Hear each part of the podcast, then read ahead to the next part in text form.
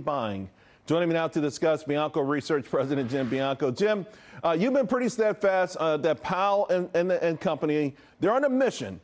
And, and, you know, listen, if it involves crashing the economy, so be it. They want to crush inflation at all costs. And, and for investors, not paying attention has been a big, big mistake. And you actually laid it out pretty nicely in the chart. You're underscoring the differences right now where Fed, the Fed sees the rates and eventually what they call the terminal rate and what Wall Street sees. And it's a big gulf in between them.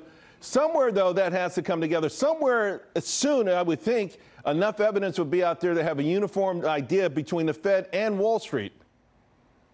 Yes, that chart, what it suggests is because Wall Street has a much lower view of where interest rates are going to be than the Fed has been articulating, that there is going to be more turbulence in 2023 as we figure out whether or not the market has to readjust its interest rates upward or the Fed has to come downward. And of course, one would be bullish if the Fed came downward and bearish if it went upward. And in the meantime, we're getting ourselves all worked up because of all of the, the data that we got. Your summary was excellent as far as all the data shows, you know, that consumer confidence is where it is. You mentioned CarMax. I might also throw in Micron Technologies is also basically reporting some terrible numbers that they're they're all of a sudden, Charles, there's a glut of semiconductors. Remember, you couldn't buy a car a year ago because they didn't have enough semiconductors. Now they have more than they know what to do with, which also implies a slowdown in the economy and if the Fed's going to hold to well, we're going to go to 5% and hold to 5% all year, I think this is why the market's getting very nervous. And, and, and, so it's not really an inflation from three months ago. Is that maybe rece- recession is on the door on our doorstep now? You know, and again, you pointed this out so much and so often. It's a, it's a fool's errand, right? To keep sort of hoping for the pivot. I saw that that one uh, meme you put out with the donkey and the carrot in front of it. Great stuff. But but at what point, like, it's tough, right, for people to hang in there. The market's getting hammered. They're not sure what to do.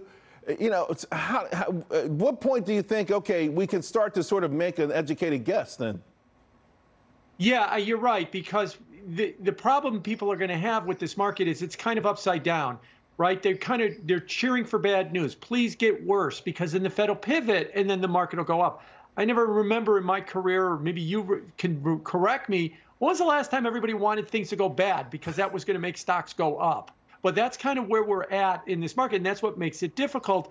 And the problem is going to be what if it doesn't go bad in the first half of next right. year? What if the data hangs in there? The market's going to be disappointed that the Fed's not going to be bringing rates down as opposed to relieved that earnings are going to hold up. This is what's going to make it hard. And this is what my fear is. I'm actually somewhat optimistic on the economy. It's yeah. not going to fall apart in the first half of the year. And that could actually pose a problem. It's a perverse uh, and decidedly not necessarily brave new world. Hey, I got less than a minute to go, but I, I got to ask you before you go. Sam Bankman Fried, he's out on bail, $250 million bond. Golly. You know, we've talked a lot about how this whole story is going to be usurped. It's not going to be, uh, you know, well, some papers will talk about the megalomaniac. But really, crypto is going to be front and center. And it's not new, right?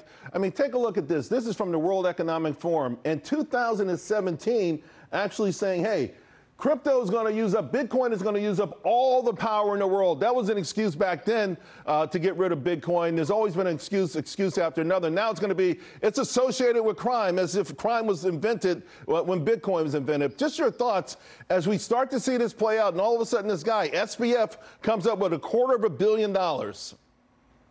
Yeah, his net worth supposedly a couple of weeks ago was hundred thousand dollars. I guess he's better than you and me, Charles, and he can find two hundred fifty million dollars in two weeks.